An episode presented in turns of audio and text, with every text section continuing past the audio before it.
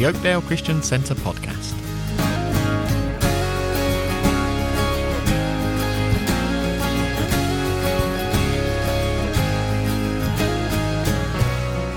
In this episode, we continue our series on people of faith from Hebrews chapter 11. In this recording, we look at Christian maturity using Moses as an example. The main reading is Ephesians chapter 4.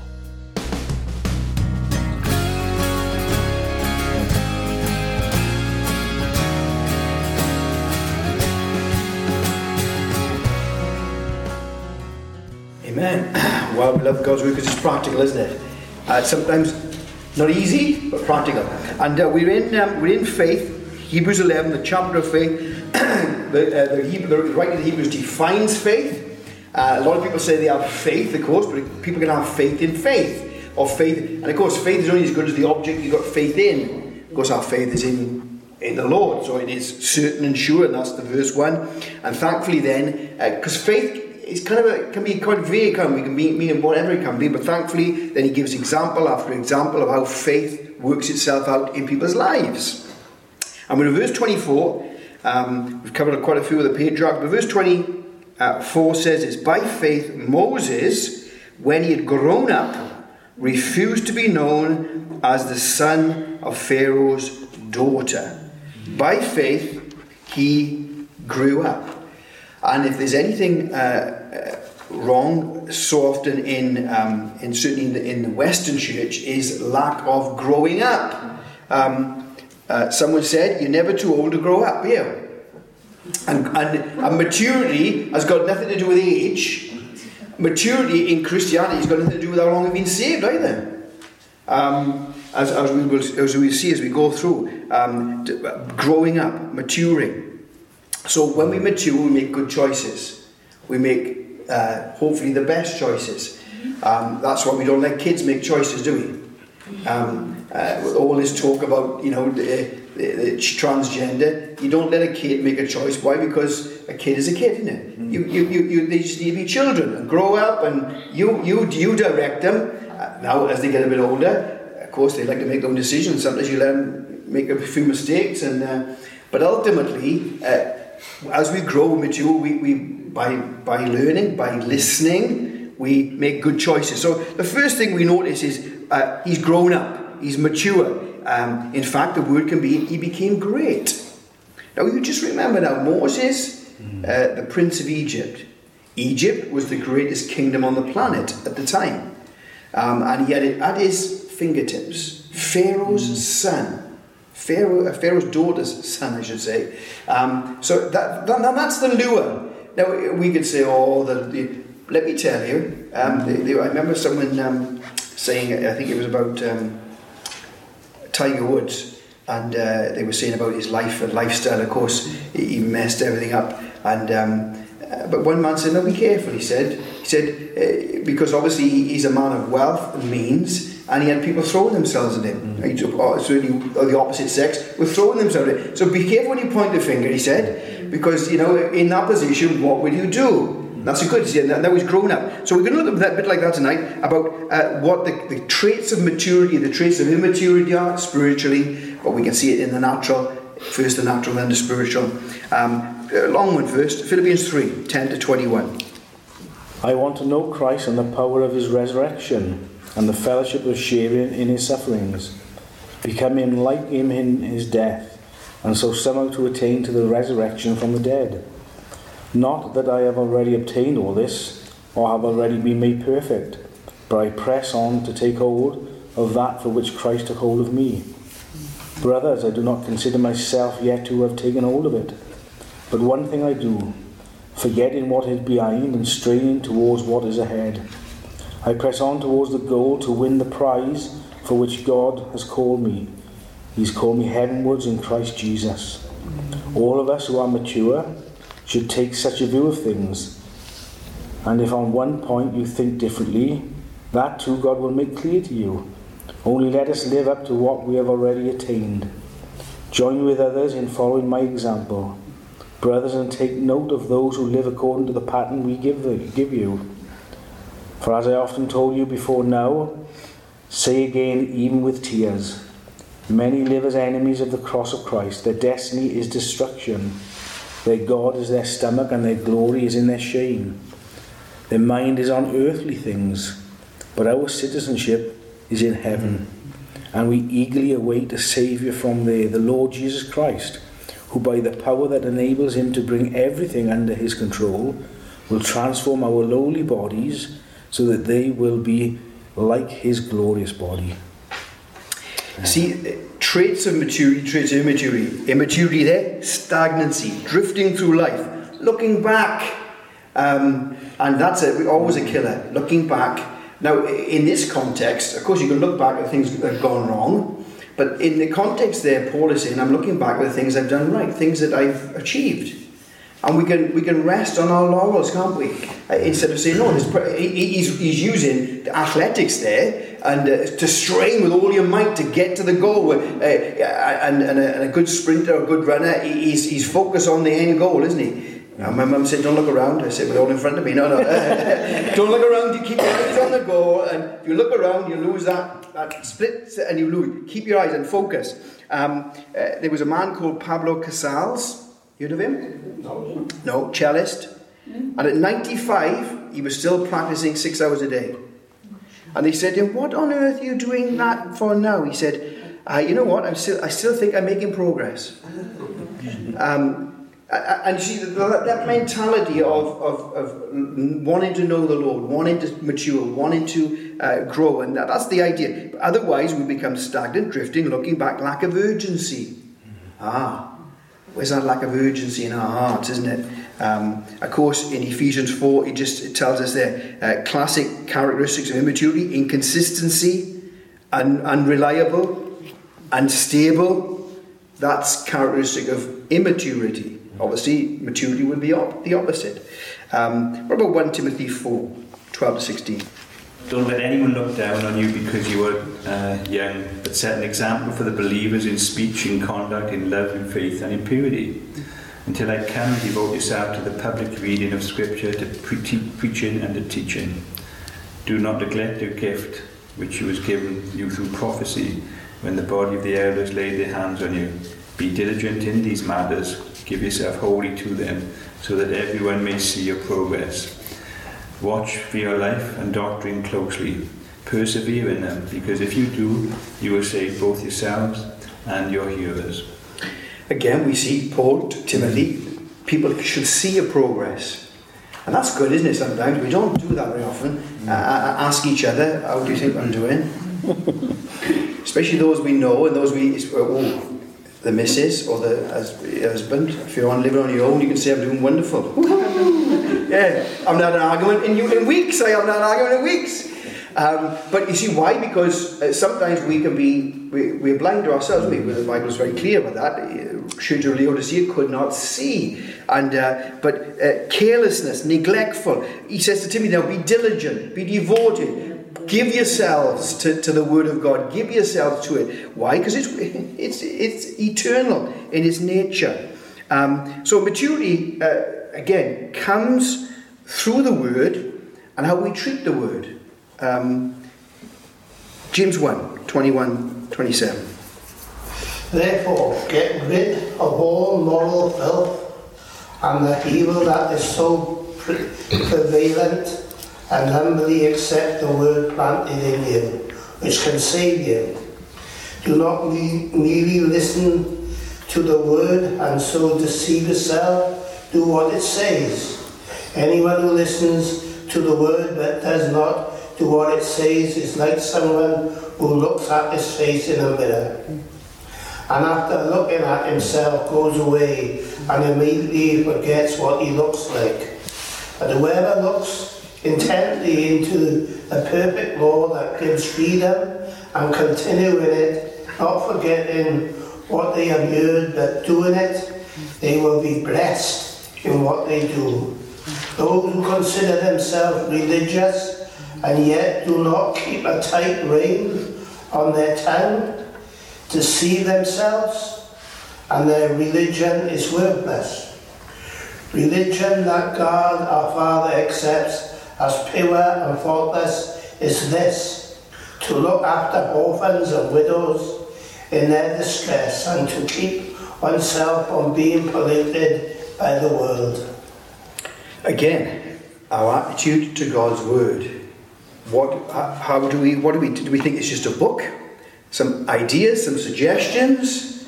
Or do we see it as God's living word? God, that the very words, if God was here, what would he say to us? Somebody say, oh, if God, wish God was here, what would he say?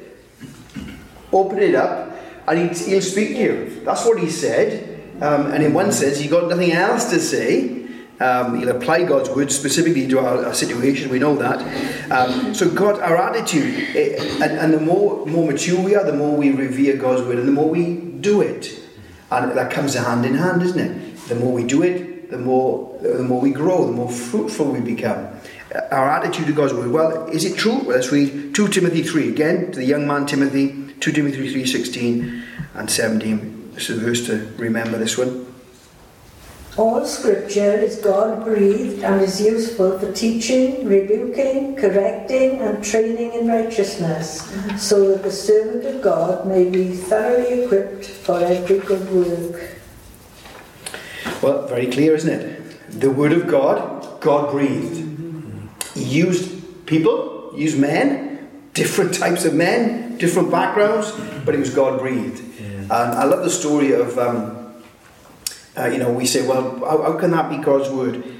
Well, if you go to Canterbury Cathedral, someone said, who built, or St Paul's? Sir Christopher Wren, didn't it? Mm-hmm. They would say, whose is this? Sir Christopher Wren's. This is. Oh, how many bricks did Sir Christopher Wren lay then?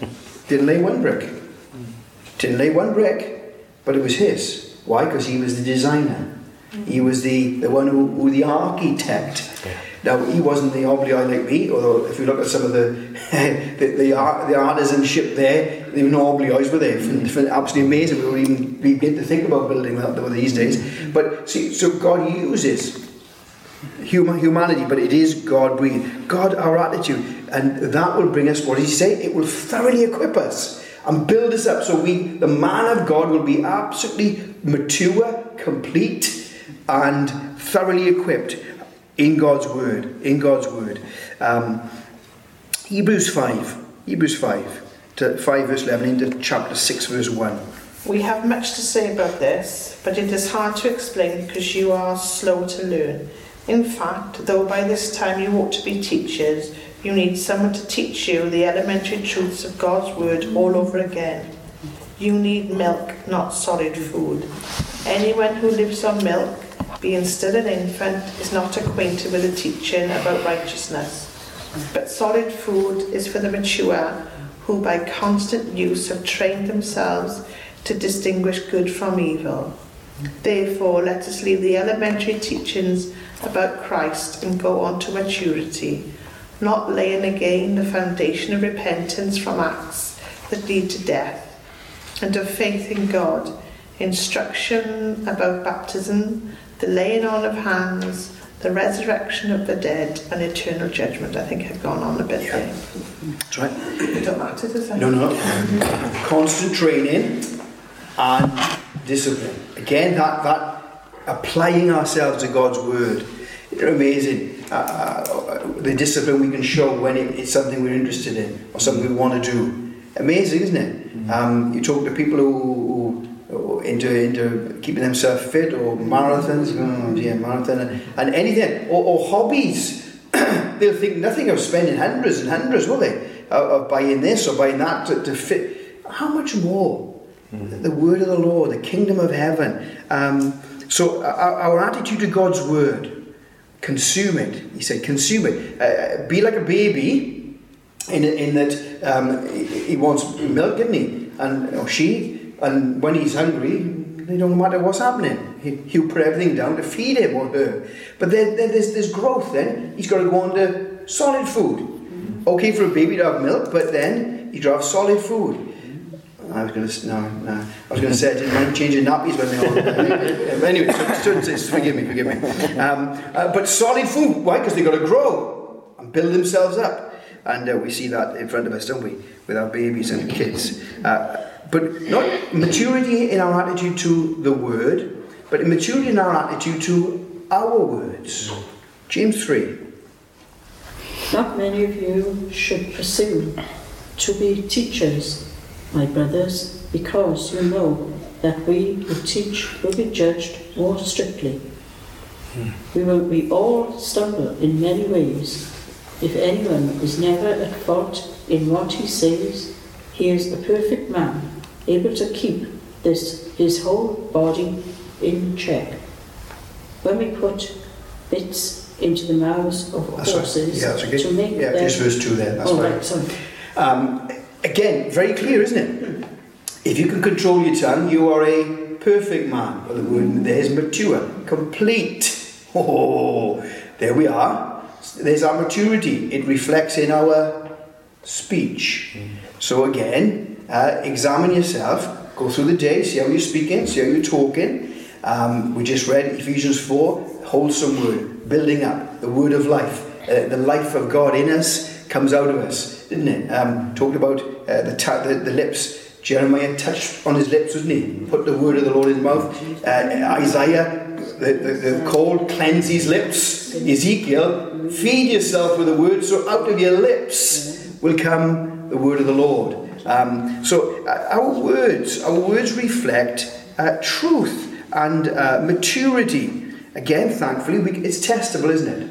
Bless the Lord, it's testable. How are we speaking?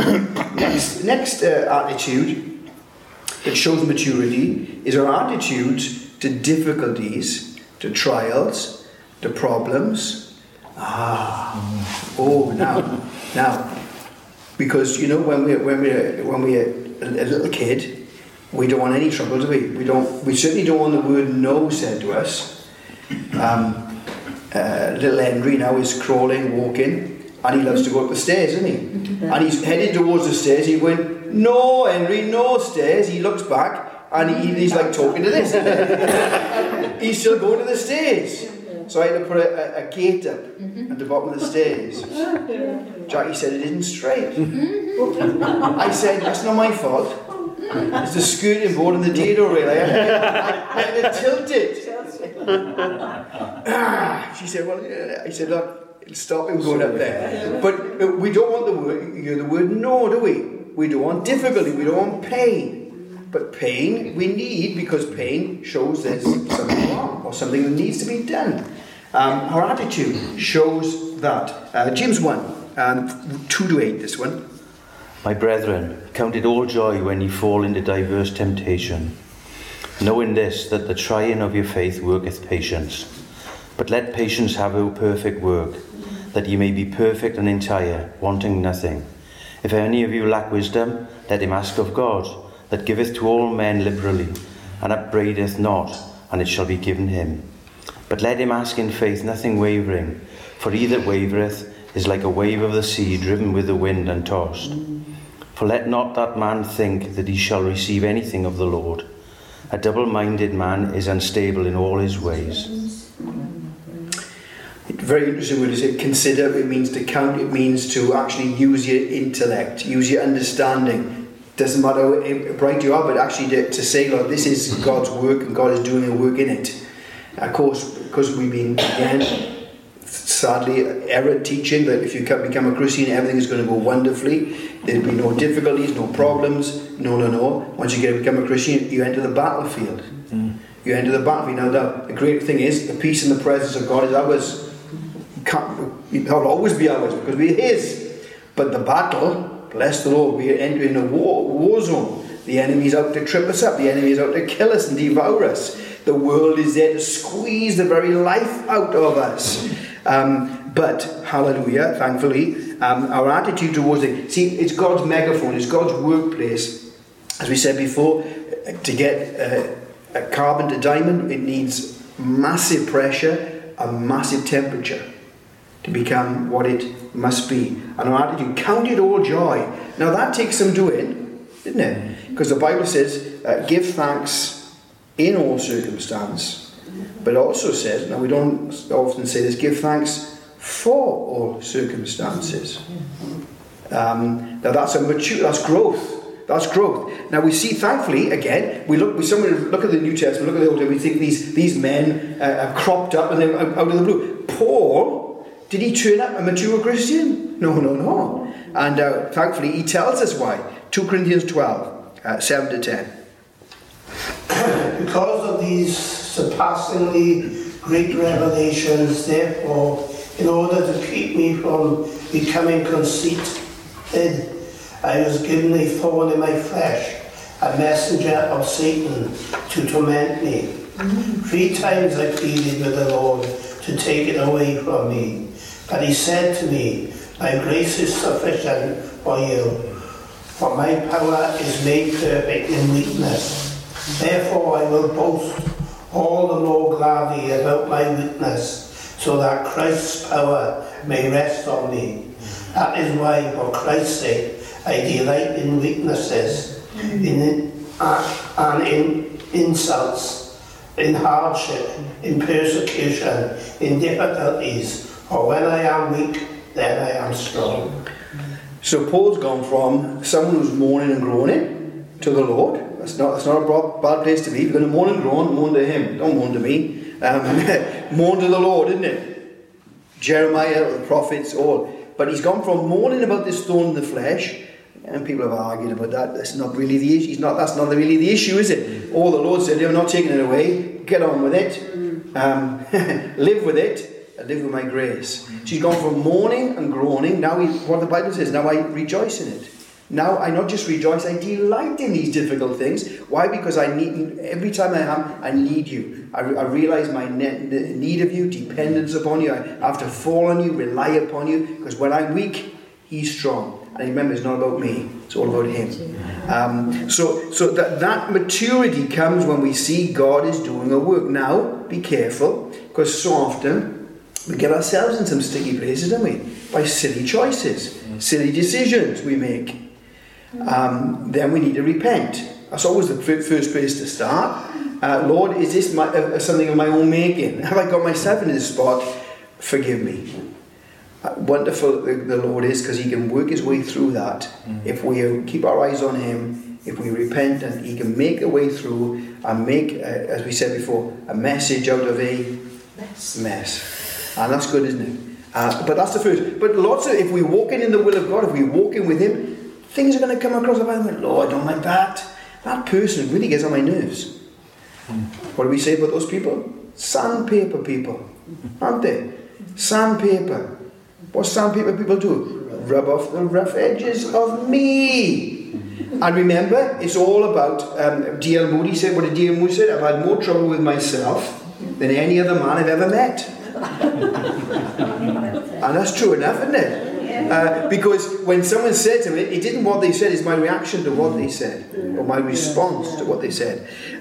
So growth in that area, maturity, and Christ being formless. The writer to the Galatians, Paul writing to the Galatians, he's concerned, isn't he? Because although they receive him, they're going back to their old ways. They're all thinking, doing it themselves, thinking they know the answer. He said, look, don't go back there. It's by faith, you're trusting in the Lord. He said, I labour for you, that Christ may be formed in you. The Lord is wanting to do it. The fruit of the Spirit needs to grow and to flourish in our lives. And going from childishness to childlikeness. Big difference. 1 Corinthians 14, verse 20. Brothers, stop thinking like children. In regard to evil, be infants. But in your thinking, be adults. In the law it is written, through men of strange tongues and through the lips of foreigners, I will speak to this people. But even then, they will not listen to me, says the Lord. That's right, lovely. To evil, be innocent. And that's good sometimes, because there's things we have seen and heard, and I think, I wish I had seen that. I wish I had put my eyes into that, because... And I do pray for those, not as much as we should, for those policemen who have to go through paedophilia and look through those images. I dread to think what that does to their mind. Pray for those. I mean, that distorts... See, it doesn't matter what we view imprints on our hearts and minds, isn't it? The Bible, that's why the psalmist said, I accept no defiled thing before my eyes. But, so he's saying, be careful in your evil, be a child, but in your understanding, be mature. Be mature. Well, what is a child? What is a child? The childishness. Self-centered, petty, want their own way, want it now, certainly don't want to be said no to, and of course a child has no perspective, do they? No, they don't have perspective because that's all they live in, their own world. It's here, me, mine now. Will you share? No, I'm not going to share because it's mine. And we have all those childish attitudes which sometimes come up in us, don't we? Because if it's not going my way, I think, I'm not happy about that. And of course, I find the older I become, I don't, change. No, I don't like that. Don't like change, do I? Certainly don't. And but the, maturity says, look, things change. I talked to someone yesterday and they said, Cor, now you've had some change in your life in the last couple of years, haven't you? And I hadn't much thought about it. Like, got rid of two kids, lost dad, lost Auntie Lean, and had a grandchild. Things change whether we like it or not. Whether we change is a choice, is a decision, is a direction of our will, of course. So understanding, I love the chapter before, the love chapter, and what he said, when I was a child, I would behave like a child, I thought like a child, I spoke, but now I'm a man, I put away childish things. So when we come and we have those thoughts of my way, pettiness, no perspective, just slow back. That's not childlikeness, it's childishness. Childlikeness, of course, totally different. Humility, sincerity, absolute dependence, isn't it? No worries, no frets. A kid should never have no worries and frets because they, mum and dad are there. They'll deal with all the issues. They'll supply the needs. Not when they're 30 though. When they're growing up. So there's our thing. We're growing and understand. So when we put away childish things, why? Because now we can then make good choices. And God does make things uncomfortable. Just reading there about the eagle. And when they are babies, of course, the baby just sitting there, isn't it? What a great, it's feather down nest, lovely. And every few hours, the mum and the dad are coming back, chucking food in there. Sounds good to me. And but there comes a point where they've grown up, and it comes a point where they need to get out. So the parents begin to remove the feather down. So now it's not so comfortable. Now they've got twigs poking in their behind. I'm thinking, well, I've had enough of this. Why? Because it's time to fly. It's time to grow up, isn't it? It's time to move. And it gets so uncomfortable. And I think I might have seen where they actually chuck them off, didn't they? They give them a good kick. Get out there, get off that cliff and see what you got. But that's how it is. And God is the same. God's a good father. And he wants us to mature. He wants us to soar with him. And our attitude towards difficulty and problems show where we are with him. Of course, we are praying for it, believing for it, praying for each other. 2 Corinthians 13, 9-11. But we are glad when we are weak and ye are strong. And this also we wish, even your perfection. Therefore I write these things, being absent, lest being present I should use sharpness, according to the power which the Lord hath given me to edification, and not to destruction. Finally, brethren, farewell. Be perfect, be of good comfort, be of one mind, live in peace, and the God of love and peace shall be with you. So Paul is praying for them, praying for their maturity, praying for their perfection. And then he says, doesn't he, in verse 11, aim for perfection, be perfect. In fact, the word means there, put yourself in order. Put yourself in order. And, we lapse back. I think we read it in UCB this week. We lapse back to our old desires, our old ways, where our sort of default position, where we take comfort in the things that we... No. Put yourself in order. Stir yourself up and get into his presence. 2 Corinthians 4 says, how do we go from glory to glory? By beholding him. By beholding his glory. Behold him. As we behold him, we grow and become more like him. I love the verse in Colossians 4 says, Epaphras, He loves you. He's from Colossae. He sends his greetings. I tell you what, he's always labouring in prayer for you. Always labouring in prayer. So you will stand perfect, faithful, full of God, and complete. Bless the Lord. We're praying for each other. So we'll grow up, mature, become complete. Hebrews says, look at each other to stir one another on. To really come behind each other. Come on and stir each other on. It's something we need, don't we? On the last lap, when we flag in, nothing like the people on the side, isn't it? You talk to those who've done long distance, forget that. But those who, and the people on the side cheering, just lifts them up, doesn't it? Come on, you can run, you can go. But that's it. But diligence, devotion, direction of heart. That's really where we are. Someone said, if you stop and ask yourself why you are not devoted as the earliest church, your own heart will tell you it is neither through ignorance nor inability, but purely because you never thoroughly intended it. Mm. See, today we have no excuse about teaching in our country.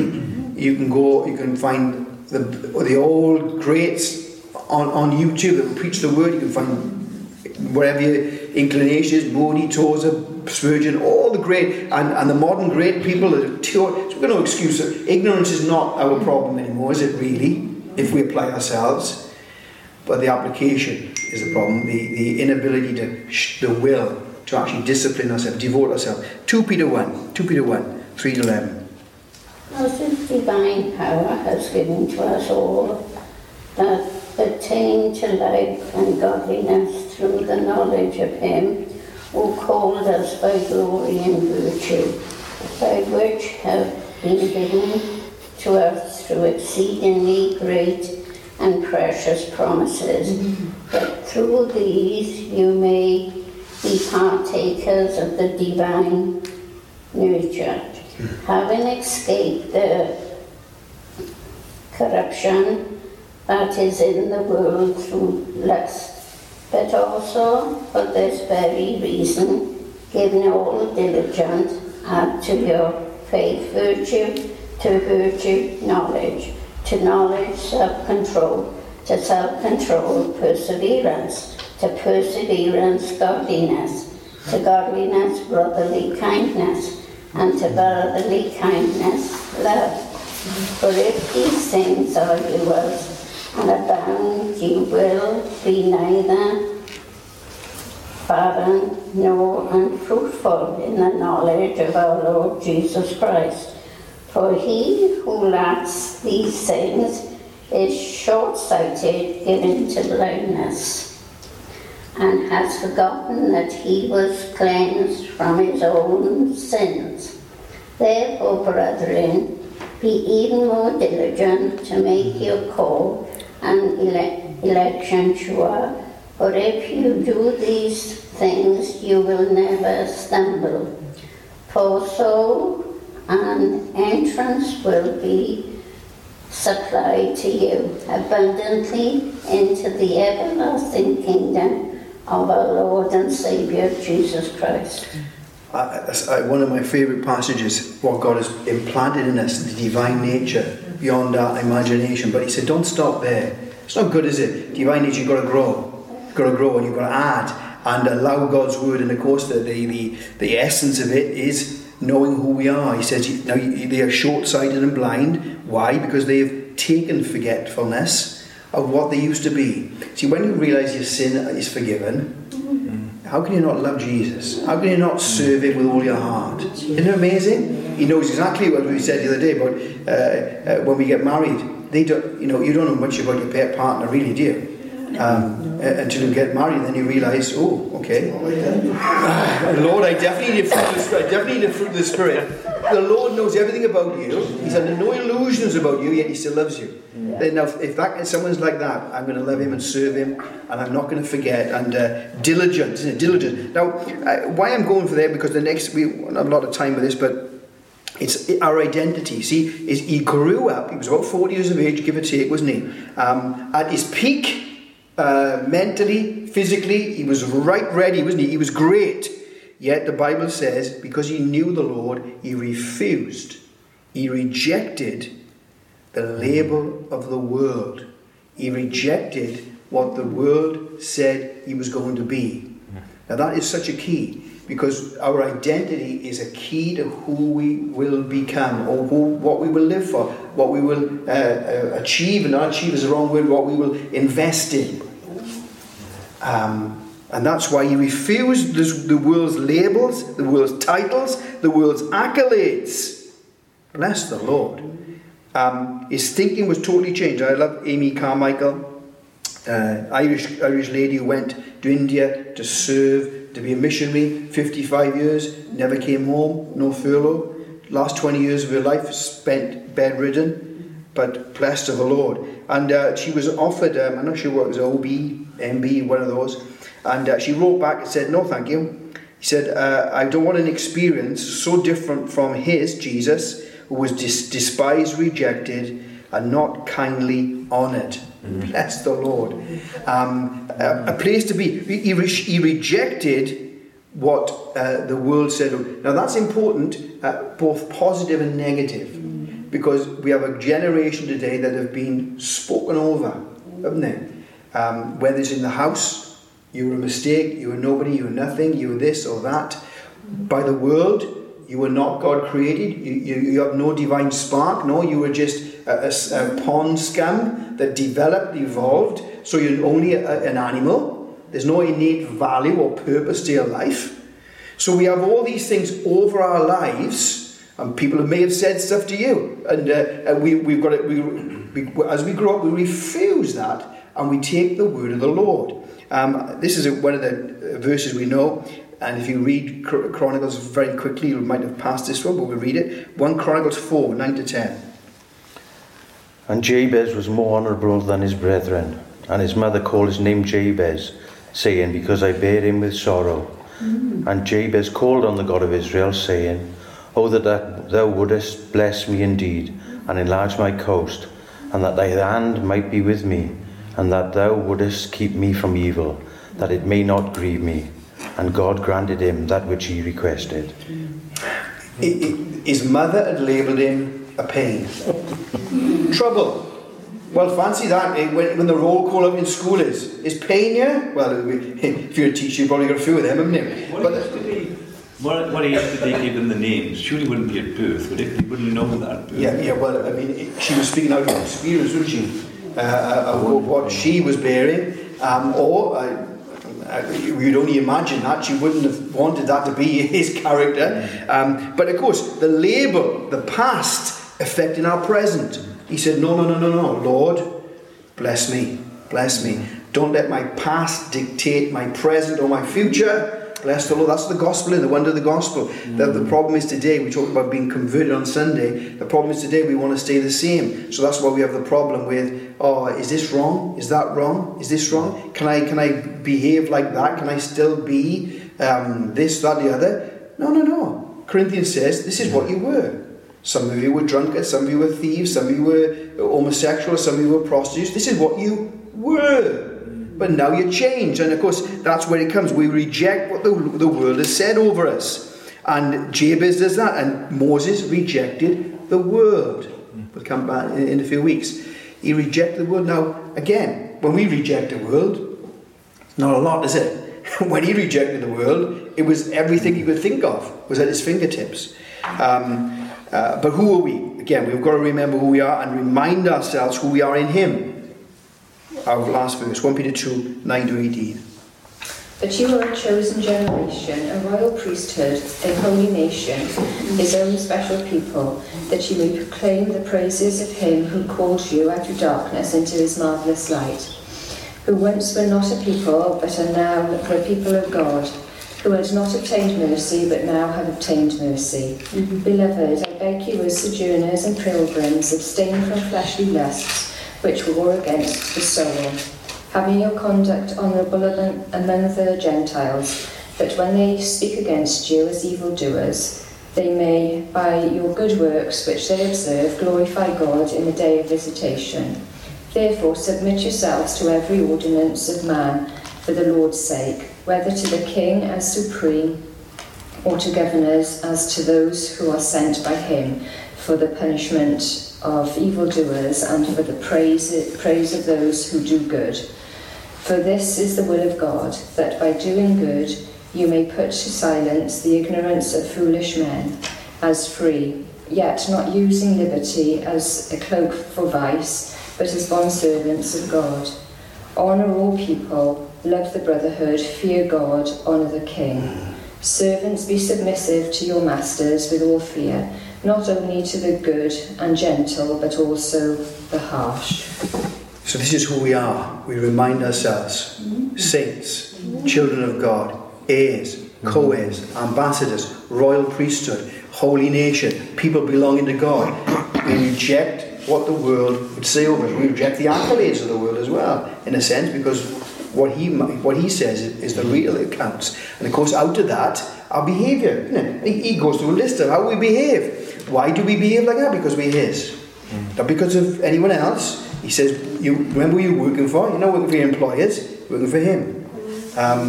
I just read this work of Japanese painter Hokusai, bought some of his stuff, spanned many years before his death at 89 years of age. But towards the end of his life, the artist dismissed all the work he had done before he was 50. If it was only after he reached 70 that he felt he was turning out anything worth note. On his deathbed, he said, "Oh, if heaven had granted me five more years, I could have become a real painter." And that's one thing about maturity, isn't it? We grow, and we look back and think, "Oh, come on, I can do better than that."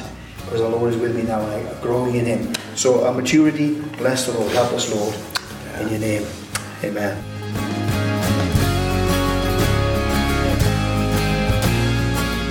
We hope you've enjoyed this episode. To find out more about our church, including our service times, visit www.oakdalechristiancentre.org.